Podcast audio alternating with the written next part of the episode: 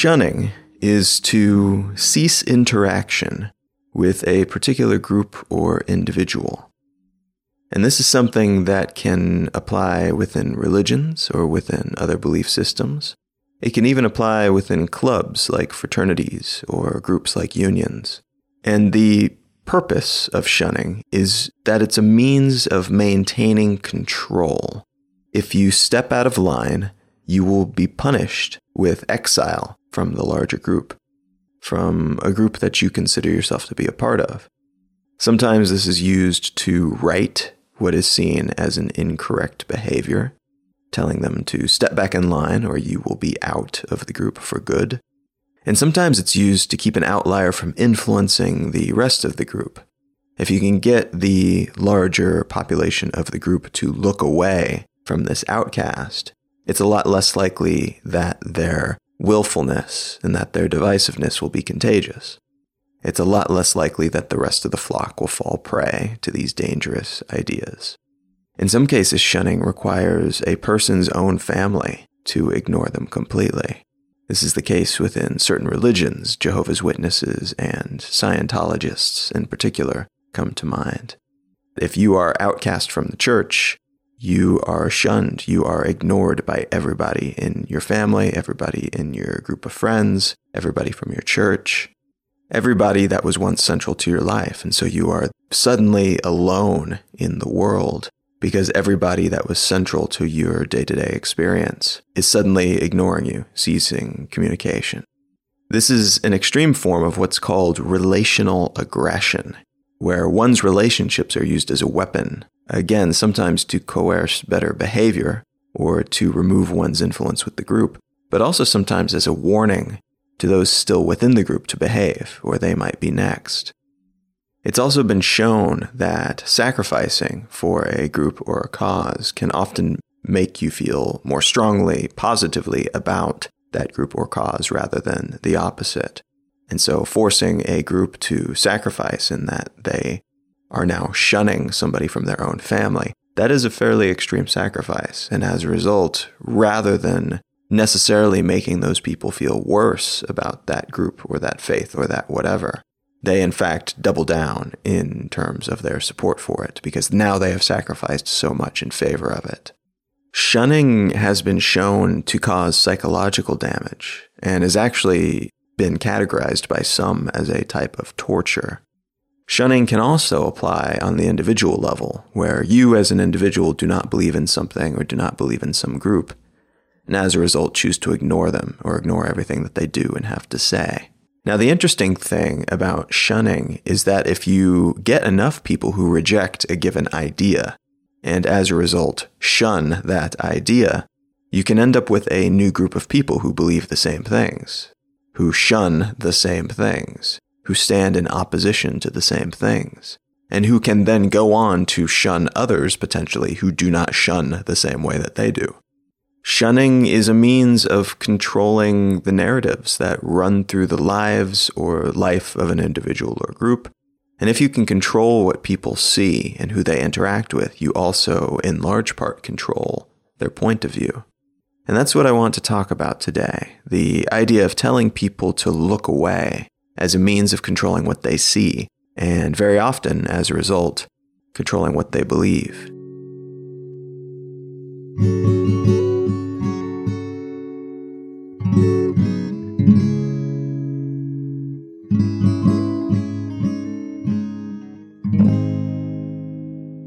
You are listening to Let's Know Things. I'm Colin Wright. Today's episode is brought to you by Tung FM, Tung.fm, that's T U N G.fm, is a podcast player designed to help you discover the best podcasts by introducing a social element. You can make a profile, share the podcasts that you are listening with other people. You can get a feed of what your friends are recommending. And one of the killer applications to me that Tung FM has is the ability to share an audio clip from a podcast to social media. And so you can take out a snippet that you enjoy and share it the same way that you would a pull quote from a written article. I also love that you can make a list of your own favorite podcasts so that others can check out what you're listening to, which, by the way, I am on Tung FM as Colin is my name. So if you would like to see what I'm listening to, download the app, pop on over and check out what is on my list currently. You can search for tung.fm, that's again T U N G.fm at the iOS App Store. You can also find a stream of what shows are being currently recommended by users of Tung FM at tung.fm. An Android app is planned but not yet available, so hold tight for that. But if you do have an iOS device or a browser to use, I recommend going and checking that out. I found a lot of value in it already. All right, let's get back to the show.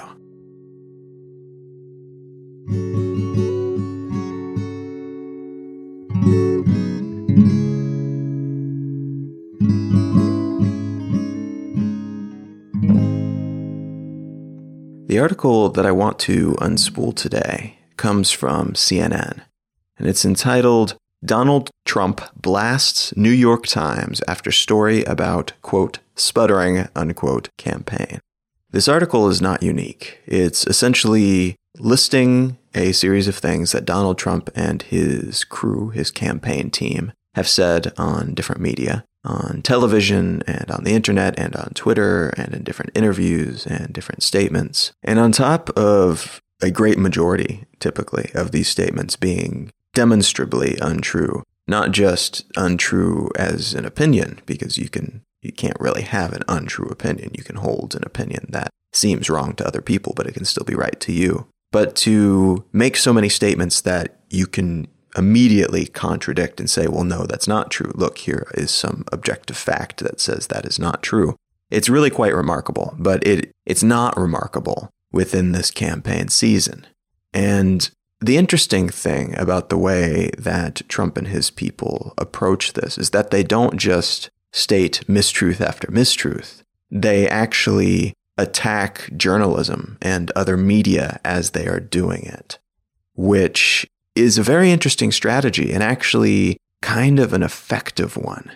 Because if you look at the piece, you'll, you'll see that he's not just saying the people who are saying I am wrong are misinformed. He is saying that they lie. They are bad at their jobs. They are intentionally trying to make me look bad. And so as a result, when you have any journalistic entity calling him out on the lies that he is telling or any other mistruth or anything that he does, all he has to do is say, see, I was right.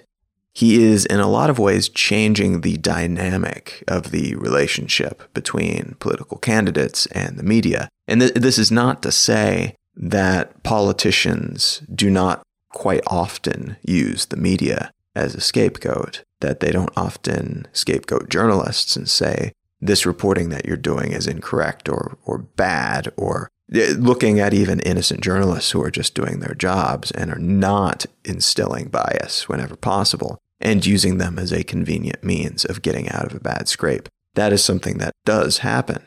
But it happens with clockwork frequency with the Trump campaign.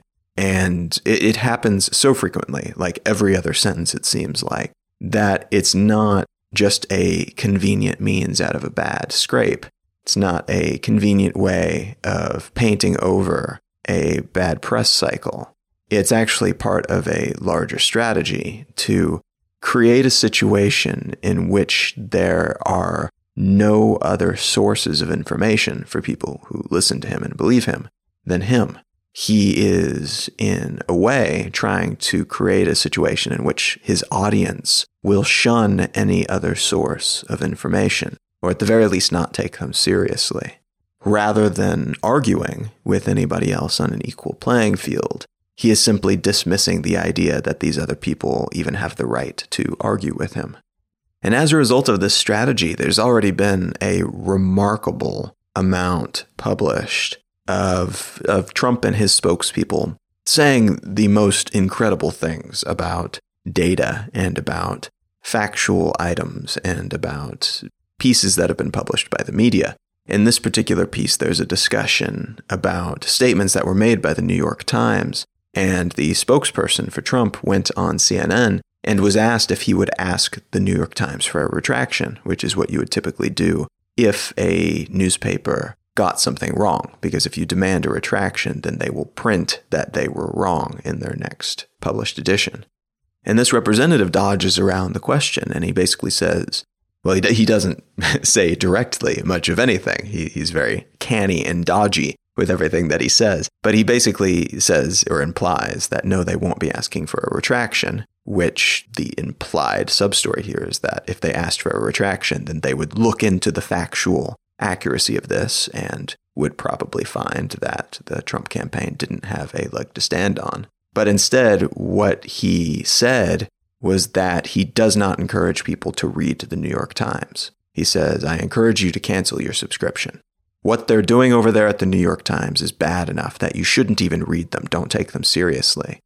So if you look at that, if you if you dissect that, comment a little bit, he is saying that we will not go through the official channels for factual inaccuracy. And instead, I think that you should take my word for it. Don't listen to them.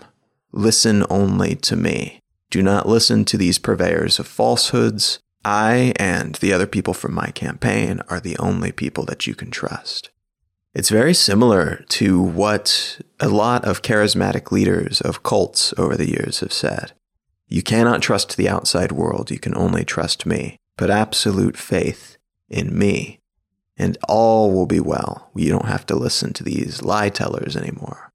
And the uncomfortable reality is that, again, the Trump campaign is not the only political campaign ever to have done this. Politicians throughout the ages have done this, have tried to make themselves and their campaign the only source for accurate information. The Trump campaign is only really remarkable in how far they have taken this and how they will argue against blatantly obvious factual things and objectively measurable things and contradict themselves within the same sentences. It really is remarkable the level to which they do this and the level to which they get away with it. And part of the reason that they get away with it is that in arguing in this way and kind of jujitsuing the conversation in this way, they are forcing the media to go a little bit meta, to take a step back and self analyze.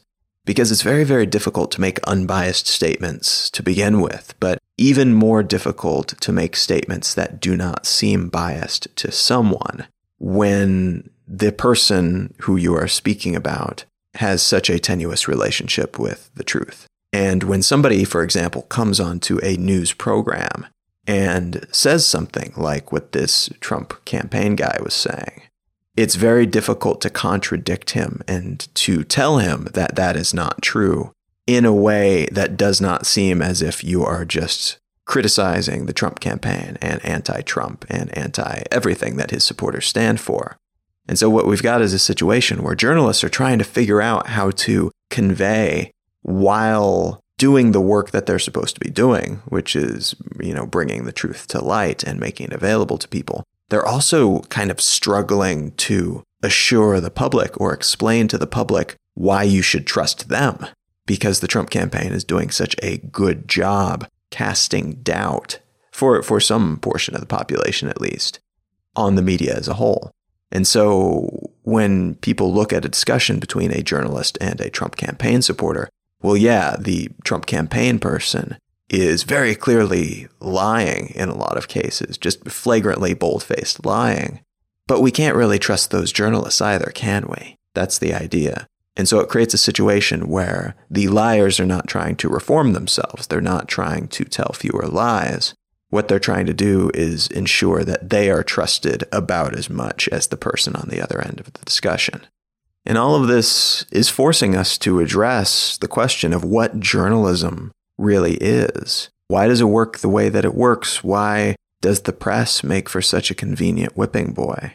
But also, who do we trust and why?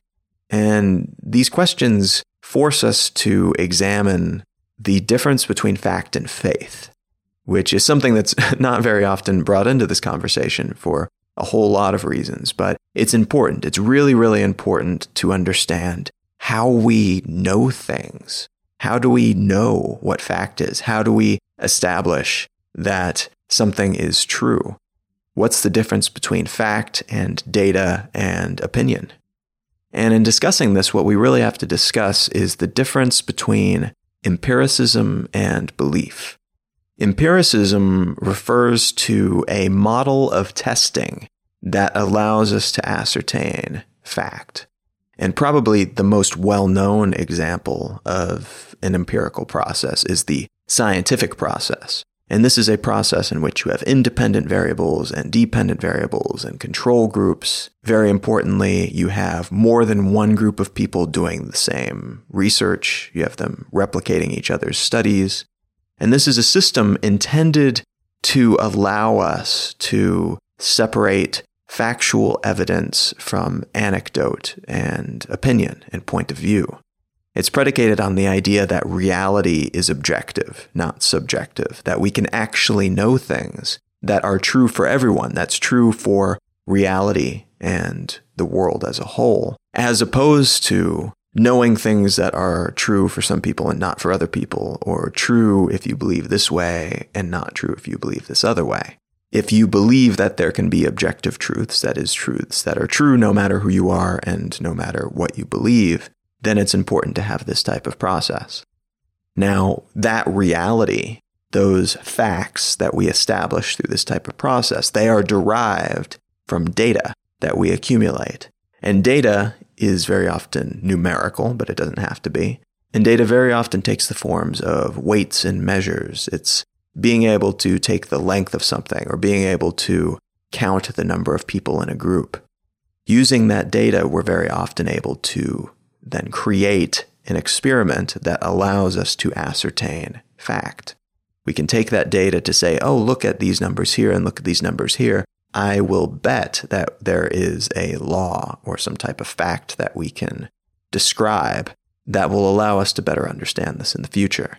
And this is why we have the table of elements. This is why we have a basic understanding of laws of thermodynamics. And this is why we know at what point paper burns and all of these other things that we know and that we can put a number on.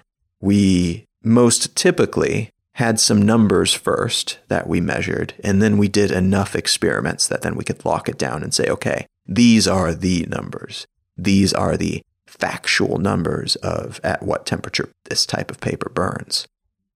Now, everything outside of that, everything outside of data derived fact is subjective. And subjectivity, th- this is a word that people throw around a whole lot and don't always define. So, I mean, subjectivity is seeing something through your own lens. It is reality filtered through your perception. It is reality filtered through all of your experiences and all of your biases and all of your preconceived notions and all of your prejudices and so we can all look at the same car accident and everybody who saw it walk away with a different opinion of what actually happened. And this opinion is shaped by our biases and preconceived notions and prejudices. It's also shaped by our flawed memories and our flawed perception and how we take in information. It may be that we were really stressed out or not paying very close attention when we saw what happened. And as a result, the data that we took in was flawed itself, and then we remembered it incorrectly, and then the way that we perceived what happened, the story that we told ourselves, was partially defined by our prejudices against people of a certain skin color or our prejudices about people who drive a certain type of car. Subjectivity is something that we all fall prey to. It's something that shapes everything that we see, and it is the result of so many different variables that we can't possibly keep track of them all. And this is why having objective things that are true outside of our individual perception. Having objective realities, objective facts is so important. Because if we predicated everything that we did on subjective facts, then there's no way that we would have smartphones in our pockets. We cannot have different opinions about how lithium ion batteries store electricity and use it to generate power for a portable device if we can expect to have an industry around that device. It simply doesn't work. The time for opinions and subjective direction on that is when you're first inventing these different things, when you're first inventing that lithium ion battery. Then your own ideas and your own direction matters. But then over time, you do enough experimentation to figure out the quote unquote proper way to do it. And that battery itself and everything that you do with it, the way that it's used is predicated on established fact. And that fact is derived from the data that you generate by doing just bazillions of experiments. And so something that is true, something that is factual, tends to be testable and replicable, at least within the scientific model. And now the difficulty here is that journalism doesn't work that way. In journalism, we are trying to establish fact, but we don't have that same empirical model to work with. What we have is a completely different model, one that is predicated on the collection of information and the pursuit of more information and the whittling out of misinformation and mistruth so that you can eventually arrive at something that is as close to objective reality as possible. So journalism really it's it's an attempt at truthfulness and accuracy, objectivity, impartiality, fairness, public accountability. There are a lot of different things to consider when you are working on a piece as a journalist, working on an article or a TV spot. But none of these things are rooted in strict numbers or in testable science in the same way that, say, developing that lithium ion battery for your smartphone is. And as a result, what we end up with is a lot of uncomfortable questions. Even people who have the best of intentions and are truly trying to do their jobs as a journalist, they can make mistakes. They can get false information. They can come to false conclusions based on that information. They're always having to ask themselves things like Is it still truthful to leave something out because there's no room to write it in the article? Or because explaining it fully would require many books worth of space to do so? They have to decide how impartial their sources are being. They have to decide if they themselves have figured out the correct narrative using a collection of what they hope are facts that they have collected? Or is it a narrative that is skewed by their biases or by somebody else's biases? Are they being manipulated in some way, consciously or unconsciously? The big question around journalism really comes down to how impartial can any human being, knowing full well that all of us have inbuilt biases, how impartial can any one person actually be? It's easier within the scientific process because there are built in mechanisms to weed out bias. Every once in a while, somebody will come in and skew the results of their experiment because they had preconceived ideas of what it would be, or in some cases, there was money handed off or something. It's incredibly unusual to get skewed results, but it does happen. And the reason that we know this is because it tends to be caught, either immediately or a couple years later because of that replicability thing where other people will redo experiments to make sure that they work the way that they're supposed to, to make sure it wasn't a one off mistake that it worked that way. There are people checking in on this. There are people constantly trying to poke holes in these arguments. And if anything survives all of that poking, there's a pretty good chance that it's something that's objective fact. You can't really do that within journalism. You can have people checking into other people's work, but because there's so much potential for human error involved, and because what you're doing in a lot of cases is weeding through just a, a pile of different people's prejudices and biases and preconceived notions, the most you can hope for is arriving at something that is pretty damn close to the truth. I don't think that you can ever establish absolute fact using the tools that journalism has available. And those aren't the only issues that journalism has. These days, there is an immense profit motive in everything that journalists do. I talked about this in a past episode called Click the idea that our online economy in particular, which is increasingly becoming at least part of our just economy in general, but the online economy, which is where a lot of these media entities make a great deal of their money these days, they have an immense motive to get more views and clicks. And as a result, even an incredibly well written and well researched article might have a really skeezy headline that changes the meaning or that is the only meaning that a lot of people take away because a lot of people only read headlines rather than reading the entire article. We, all of us, also fall prey to filter bubbles, and journalists are no different.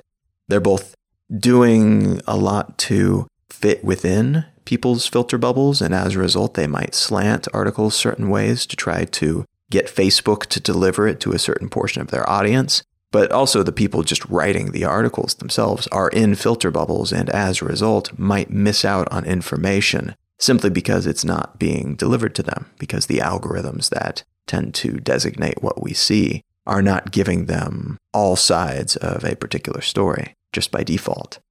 We're also seeing increasingly a conflict within the media slash journalism world, where the so called fourth estate, which is the traditional journalism entities like newspapers and broadcast media, are running up against and sometimes even coming into conflict with the so called fifth estate, which is a title commonly applied to people like bloggers and the non mainstream media, podcasters.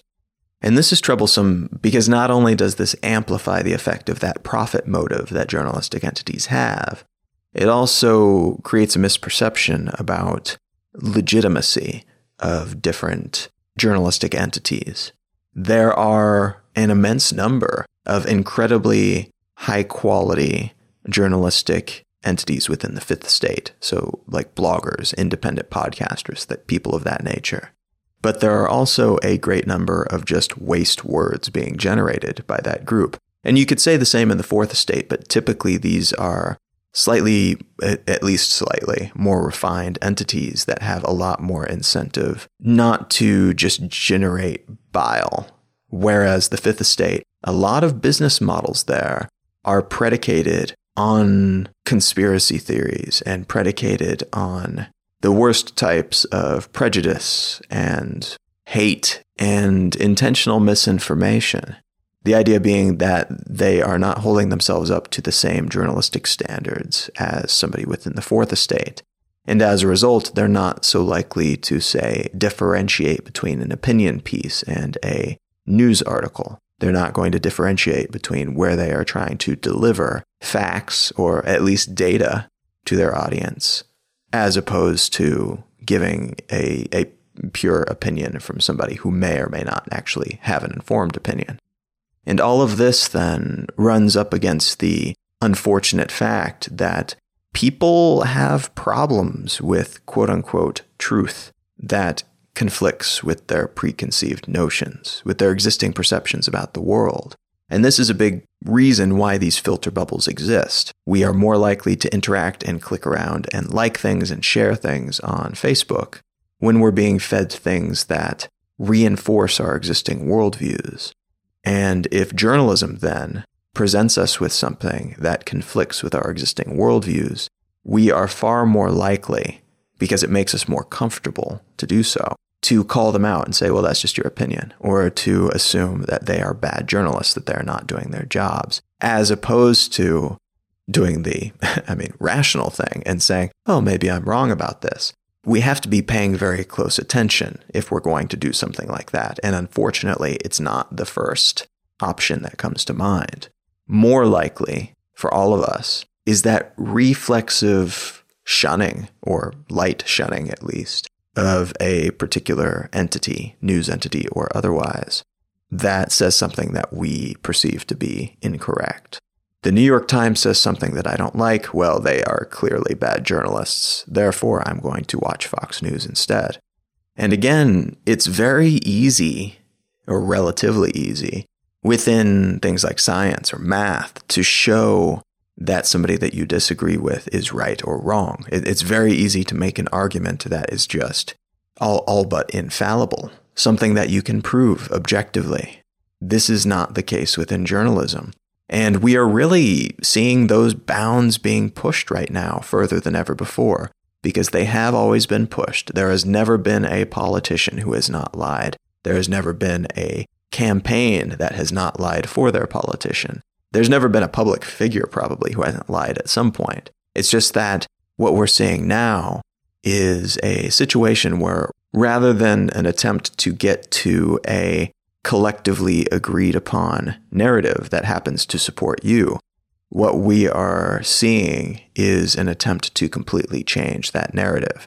And a willingness to say, yes, that's your narrative. I understand that. And yes, you're supporting that with different data and things that you perceive to be facts. But this is my narrative. So, booyah. It's, it, there's no attempt to come up with an objective reality from one of the sides involved here, the Trump camp. They are more than willing to tell their own story and to say that everyone else who has a different story is not just wrong. They don't just have a different opinion. They are dead wrong. They are not doing their jobs. They are bad at what they're doing. They are intentionally spewing lies to try to get you to ignore the truth that only I can offer. And most typically, something like this wouldn't work very well. But because of the confluence of those other things that I mentioned and that desire to have a narrative that supports your preconceived notions, and because of the unique personality that somebody like Trump is and their inability to be shamed in any way. And shame is a really, really important component of shunning, but, but also of trying to keep someone who is in the public eye from completely going off the rails and deviating from that desire to create a common narrative. And so because he has no shame, he you, you cannot keep him in line and he will gleefully go out into the world and say anything that will support his narrative, regardless of the fact that there might be other narratives that it directly conflicts with. And as a result of all of those other things I mentioned, there's no absolute scientific way to prove him wrong. All you can do is say, well, look, we have these charts. Look, we have these polls. Look, we have all this data. That's wrong. And he can say, yeah, that's your opinion. The consequences of this, the consequences of attempting to destroy journalism as a means of establishing some kind of common narrative, as close to fact as we can possibly get, is immense. It, it's not that we've ever had a really pure, unified media. It's not that we have a journalism body that is dedicated towards one common goal. But what we have had is a group of people who have very different editorial sections. So when they are giving their opinions, they have very, very different opinions to give, but that have in general at least orbited a common set of data and a common set of you know, as close to facts as we can get. But creating this dynamic where we're just simply comparing narratives and simply denying that data exists or denying that the people on the other side of the debate table exist or deny that they are legitimate enough to be there debating you in the first place. That's it's it's a strategy that results in an inability to establish credible fact or as close to fact as we can get. It's something that weakens our attempt to come up with objective reality. It weakens our attempt to come up with a collective narrative that we can all agree on, more or less, so that then we can have opinions within that narrative, because that, that is a narrative that is built by the best that we can understand about the world. And instead, what we've got is, is divergent narratives. We've got different groups saying publicly and expressing repeatedly that the other person's entire perception of the world, entire worldview, entire reality is incorrect or flawed. It creates a wildly different dynamic because it means that you can't actually argue about anything and come to any conclusions. You can't actually have a debate that results in anything. All you can do is shout past each other. All you can do is rally the base, preach to the choir, we typically have a central trusted source of information. And that source takes the shape of many different journalistic entities, but as a collective, there seemed to be a common goal and at least a baseline of what reality we're talking about. But that is being eroded by people who would prefer that we doubt what we hear except from them. And somewhat cynically, this is something that makes a great deal of sense strategically, particularly if you don't believe that you can compete within that heretofore shared reality. But it's a very cynical way of approaching things. It's basically looking down at a chessboard and not understanding what a lot of the pieces do and knowing that the person on the other side is probably going to clobber you. And so instead of playing chess, you play backgammon. The other person looks at you, not understanding why you're using all the pieces incorrectly and why you seem to be playing a different game. And the people watching aren't quite sure what to do. They're not quite sure if you're winning, if you're losing. Should they cheer at the fact that you're playing a different game despite the fact that the other people want to play this game that you typically play? Should they hate you for doing something different and deviating from the norms? There's going to be a lot of people in the audience who have always hated chess and like the idea of introducing something new. Even if they don't particularly understand backgammon, they'll like the idea that they're not playing chess anymore because they see themselves as somebody who doesn't play chess well either. Whereas the other people in the audience and the people on the other side will just be confounded and they will flop around for a while, not quite sure what to do, continuing to play chess, but deciding at some point that they probably need to do something to counter you at backgammon as well. That's kind of the situation that we have right now within US politics. Just imagine what it would look like if something like this happened within science. I mean, there, there's always been people who have doubted science who, for some reason, typically because they don't understand it and they cannot fathom how some of these things could fit within their worldview. There's always been people who have said, yes, the world is flat and we, we never landed on the moon. And there's a lot of interesting conspiracy theories out there that revolve around this and revolve around some element of science. But most typically, we, we agree on this, even, even if there's people who are being paid off to deny that climate science is a real thing, for example, uh, which is more politics than science, they're still drawing from the same pool of facts, and they're very intentionally denying those facts. But if we didn't have those collective facts, if we didn't have this collective pool of data and this method of empirical inquiry, we couldn't make anything. We couldn't we wouldn't have production like we have. Our entire economy would cease to function because we wouldn't be able to agree on the fundamentals like at what temperature paper burns much less the highly sophisticated things like how do you develop autonomous vehicles? What data do those cars need to have so that they don't just run people over willy nilly? What that type of distrust in science would do is remove our ability to trust the process and the people involved in that process. And I would argue that nobody's worthy of 100% trust. We still need to pay attention and make sure that we're putting our trust in the right people. But largely, the process alleviates the need to see things happening before we believe it. I do not need to go through and replicate every single experiment that resulted in the factual information that we have that led to the creation of the smartphone in my pocket. If I did that, it would take years and years, generations maybe, to replicate all of that because so much information, so much data had to be collected. And to gain that data, so, so much research had to be done, so much scientific inquiry had to be done, that for one person to try to do it wouldn't make any sense. And so having this structure allows us to work as a group and to do so in such a way that we trust that we are working within the same reality and that we're not going to do anything to mess with that, to ruin that. And now we have to think about that in journalism. What does it mean when trust is eroded? What does it mean when we're no longer willing to say, oh, yeah, the polls say this. Okay, that makes sense. Now let's spin it based on what, what those polls say. And instead just saying, oh, I don't trust the polls. No, that data you've collected doesn't make sense to me. I don't believe it. I believe these places that we're actually doing well. I believe that we're bringing out numbers here. Therefore, this is the relevant data that we need to be paying attention to. It's flipping the script, and as a result, it is eroding that trust in journalism. And so as a result, we're less likely to say, I have these trusted sources who are better at this than me, who are focusing all of their time and energy on collecting this type of information, whereas I am not.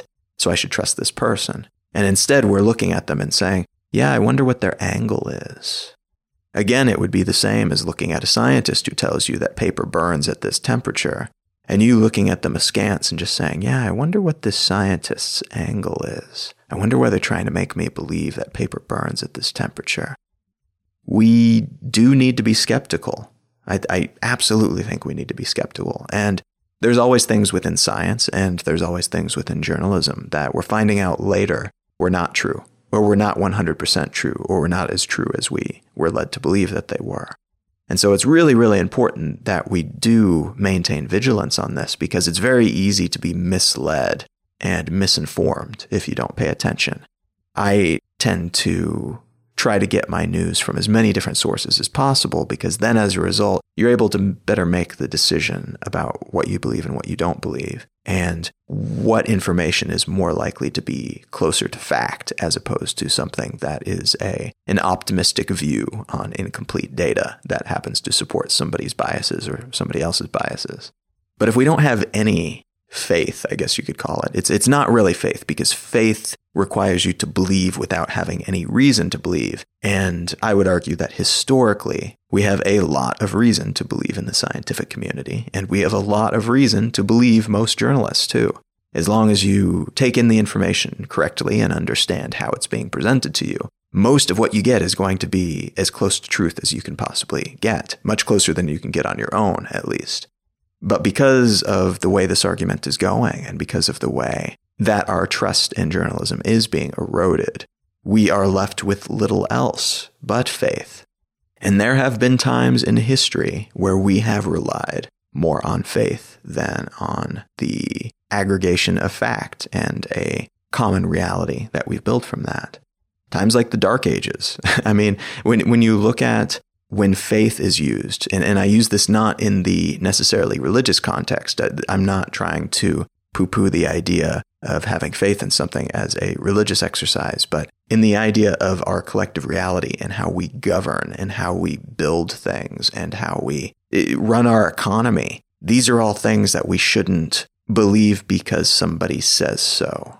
We shouldn't believe because all other mechanisms of, of trying to achieve understanding have been either removed as options or have been criticized to the point where we find that we can't even consider them. And so, in a lot of cases, when we are told that we should just believe somebody, not because they've given us any good reason to, but because they said so, and we should just trust that they know what they're doing, not because they've shown us any data that explains why we should, but because they say so. And when we're told to follow somebody, not because they've given us any data, but because they say so, those have typically been times like the Dark Ages. It's been moments and places where people have lived under autocratic regimes and under military rule.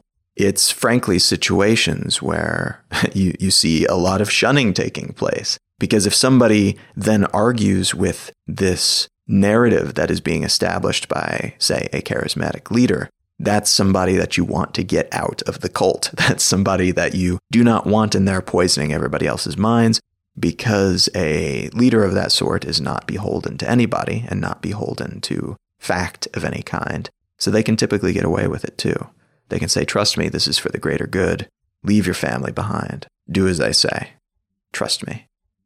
In the past, throughout human history, when we have allowed belief to supersede facts, we we've ended up in very dark periods. We've killed off philosophers and scientists and thinkers of all sorts because they question something that's well established and well established not in the way that a scientific principle is well established, but well established because somebody says so. And anybody who fails to fall into lockstep without question with those ideologies is forcefully removed, either by shunning or through more permanent means.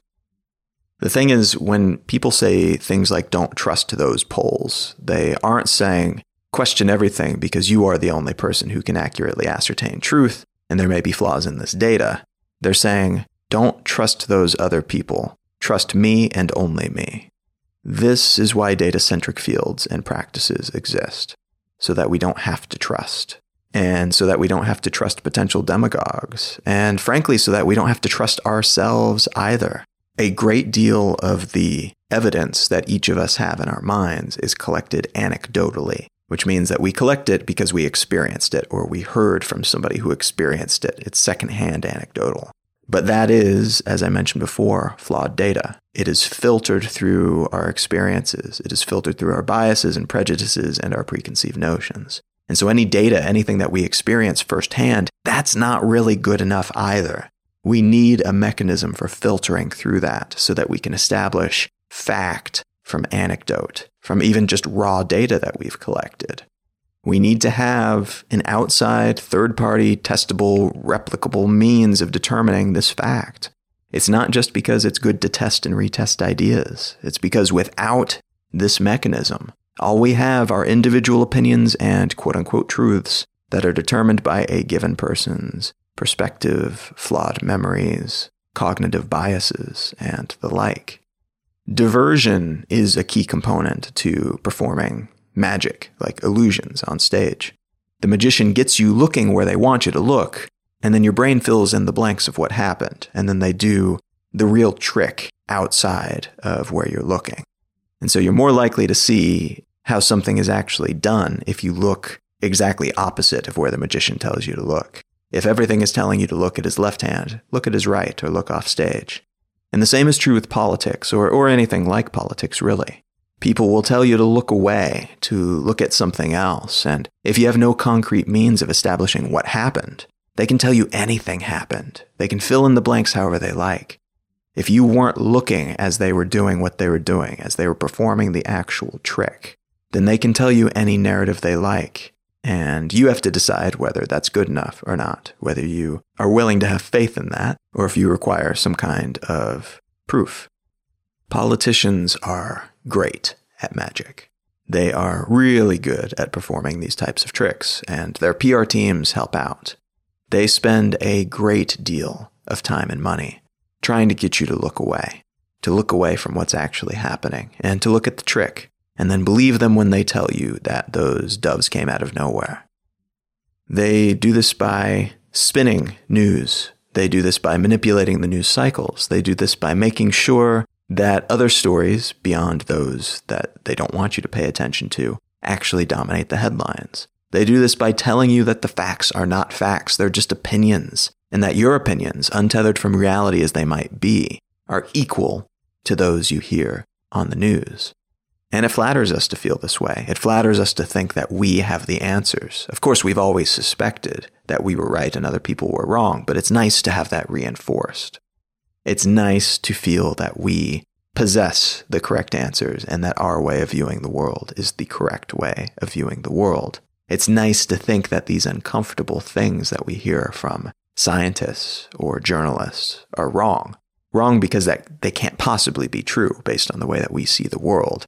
Wrong because it makes us very uncomfortable to think that perhaps the way that we see the world might be in some way, anyway, even in some small way, flawed.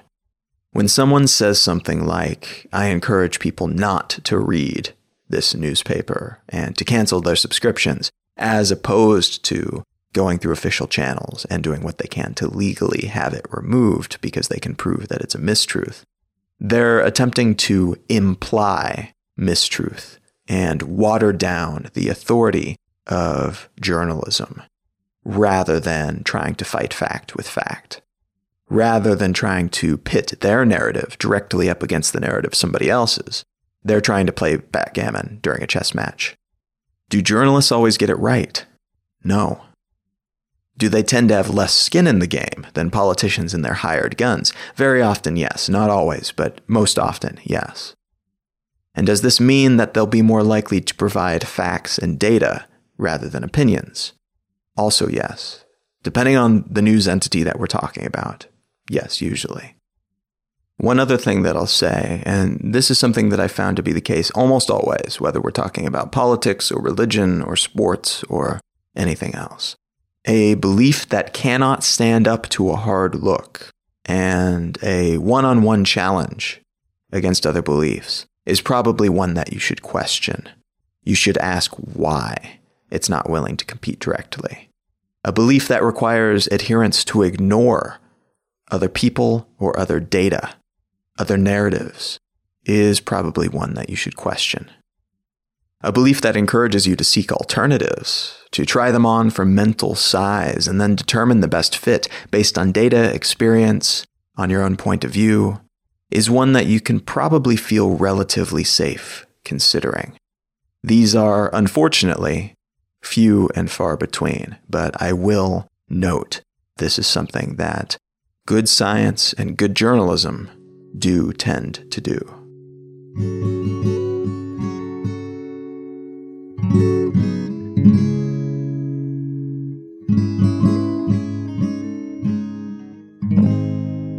This episode of Let's Know Things was brought to you by HostGator. HostGator is the hosting company that I've been using for years. I am very, very satisfied with their service across all of the different projects that I have used it for. In addition to having wonderful uptime and incredible customer service and really, really intuitive, easy to use tools to get started, whether you're building your first blog or whether you're building a massive website for a great big company, they have all the tools that you'll need built right in. And on top of that, they're also offering substantial discounts to listeners of Let's Know Things. So if you go to hostgator.com slash LKT, as in Let's Know Things, LKT, you will get those discounts. This episode is also sponsored by Audible.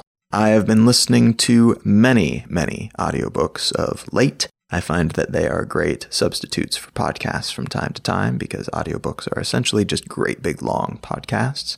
And if you want to try out audiobooks, if you haven't used Audible before, a great way to give it a shot is to go to audibletrial.com slash LKT which will garner you a free month of Audible and a free audiobook of your choice from their massive collection of audiobooks. You can find a bunch of my books on there, but I'd also like to make a recommendation of a book that you should try out. One that I just read recently. It's called Infomocracy, and it is a novel by Malka Older. And this novel is fascinating. It's set in a near future in which nation states and governments as we have traditionally known them have disappeared that we we came to a head with our conflict and couldn't manage it anymore and decided collectively as a planet to build a different sort of system. And the way the system operates is the planet's population is divided up into populations of 100,000 people. And each of these populations votes on a different government that they want to have. And so picture the world divided up like a checkerboard. And each of these populations of 100,000 is governed by a different government. They elect a government from one of these dozens or hundreds that exist, one of these options.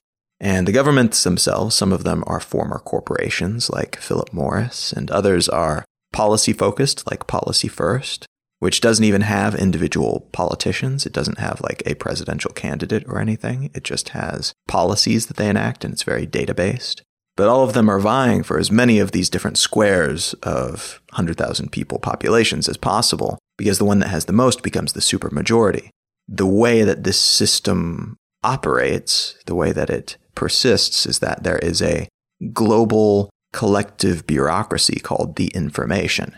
And the information's job is to present unbiased data through kind of an internet service called the information to everybody on the planet so that they have access to all data that they could possibly need to make a decision, and to run the elections and to ensure the smooth transition of power. But beyond that, they don't do anything. They don't rule in any real sense of the way. The governments do that. They just manage the bureaucracy. And so it would be as if, like a giant UN with massively more power and which had a stranglehold control of the internet and all journalism that took place on Earth, was suddenly managing worldwide elections that took place every 10 years, and each election happened on an uber local level.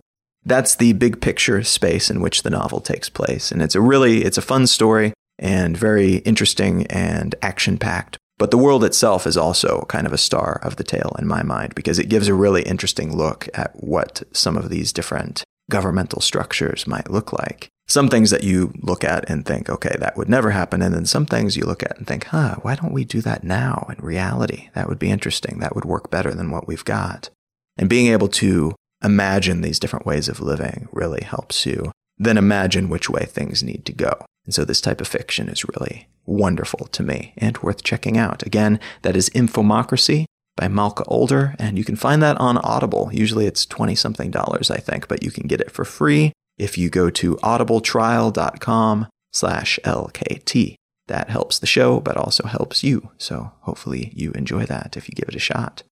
So you can help support the show by checking out those sponsors. You can also help directly. You can share this show with a friend. You can rate it on iTunes. You can contribute directly monetarily as well. If you go to letsknowthings.com, there's a bunch of different links there that will show you how you can contribute a dollar an episode or more if you like, but a dollar an episode would be amazing. Also on letsknowthings.com, you can sign up for the Let's Know Things newsletter, which is a curated weekly newsletter that comes out every Monday, in which I share a bunch of the most interesting links that I have found in the prior week. You can also find the show notes for every episode on letsknowthings.com. So, highly recommend doing that if you haven't already. I share a bunch of additional information for each episode in writing with links in the show notes. You can find Let's Know Things on Facebook and on Instagram at Let's Know Things. You can find out more about me and my work at colin.io. There you will find a complete list of books and links to my other projects. I have a YouTube show called Consider This, which can be found at considerthis.io. And you can find me pretty much everywhere on the internet at Colin is my name, everywhere from Twitter to Snapchat to Instagram to Vine. You will find me at Colin is my name. Thank you so much for your support. Thank you so much for listening. I'm Colin Wright, and I will talk to you again next week. Música